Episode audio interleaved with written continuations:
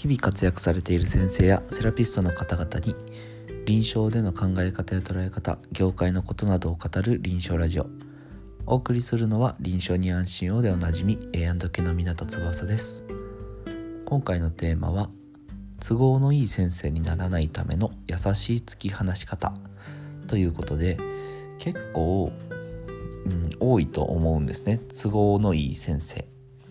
えー、患者さん側からね都合いい先生だと思われている人、えー、僕もそうだと思います。一定数僕のことを都合のいい先生だと思っている方もおられます。ただ、えー、都合のいい先生と、えー、優しい先生っていうのはあの紙一重なので、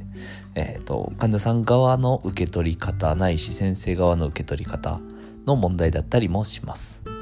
で何がえー、まあ優しい先生と都合のいい先生というのは何がいけないのか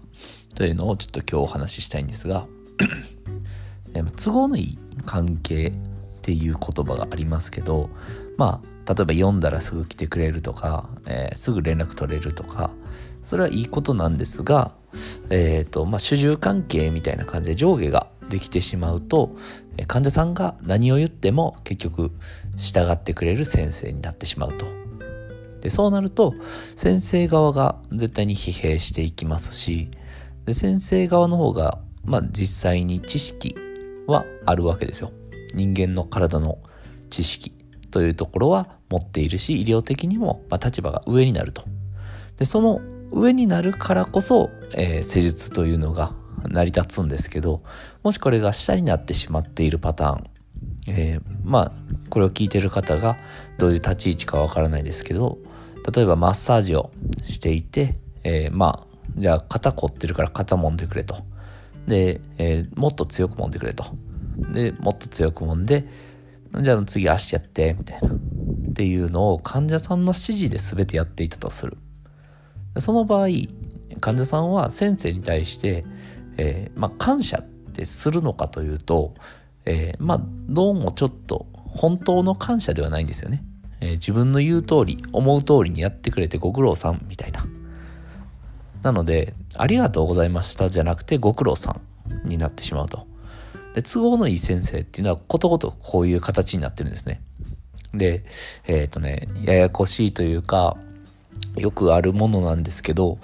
先生側僕も含めですけど先生サイドが、えー、その関係性になっているというのを気づいてないパターンは結構あります。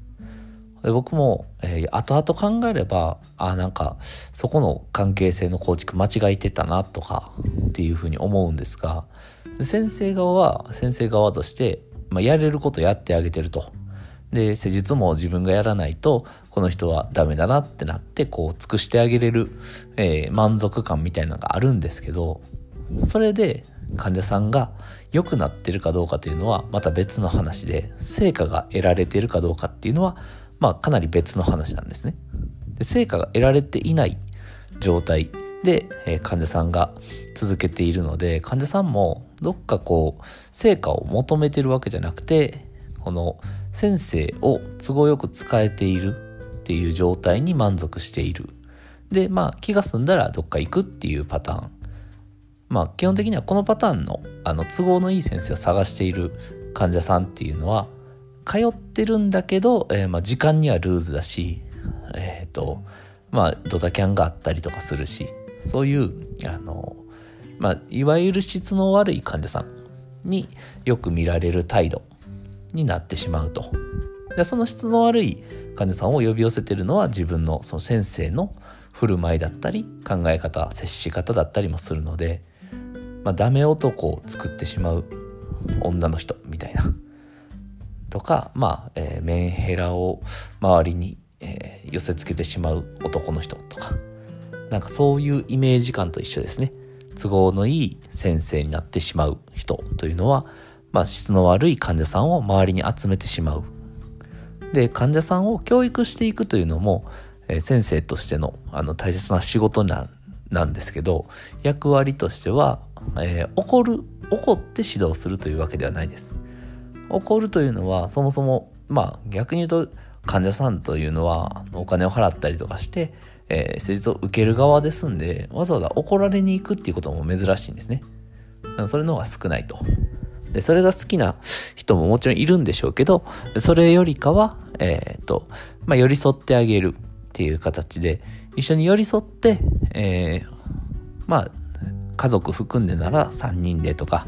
えー、含まずなら1対1で2人で、えー、一緒に良くしていきましょうと。でお互いにお互いの役割がありますよと。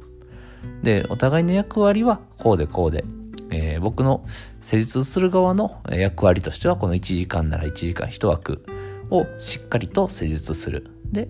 今どうなっているかという現状も把握してもらって説明してでこうした方がいいですよというアドバイスもすると、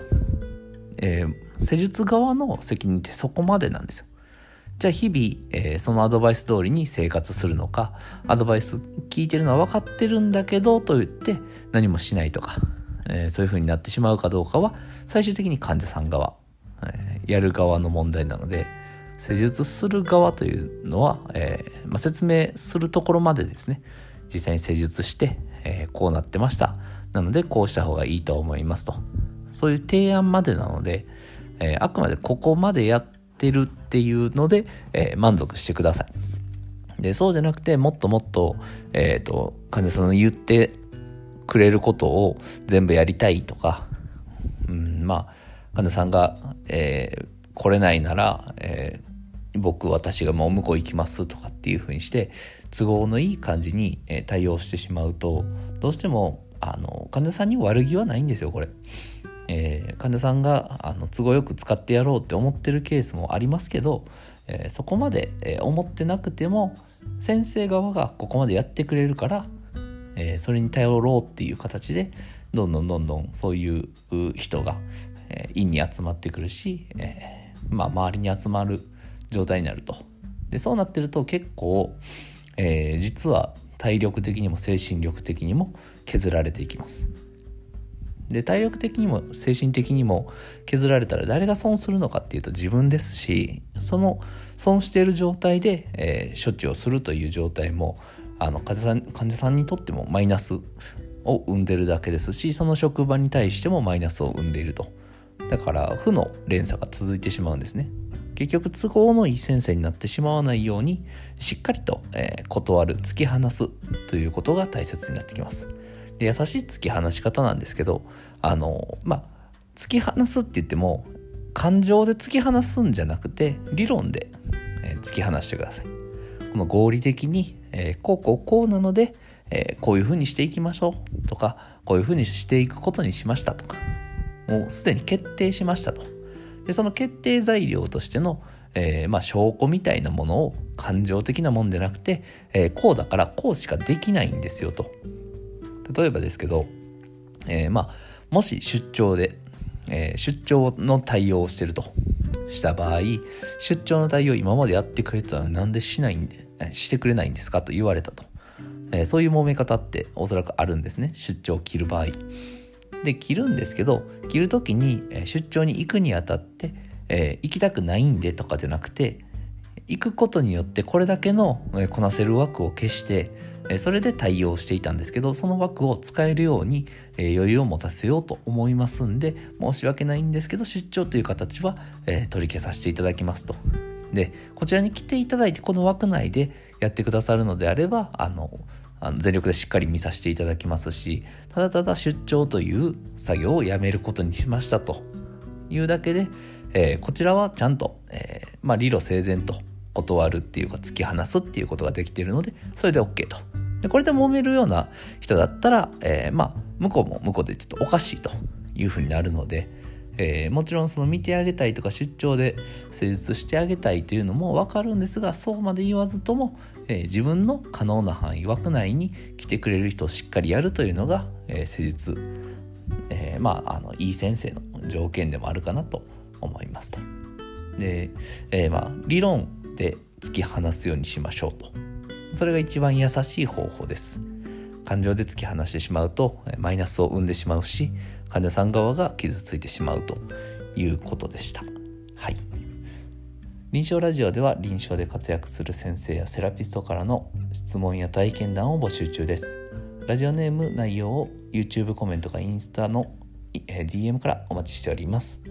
採用された方には心からの感謝と何かしらを検討中です。それでは明日も一日臨床を楽しみましょう。臨床に安心をでおなじみ。A&K の港翼でした。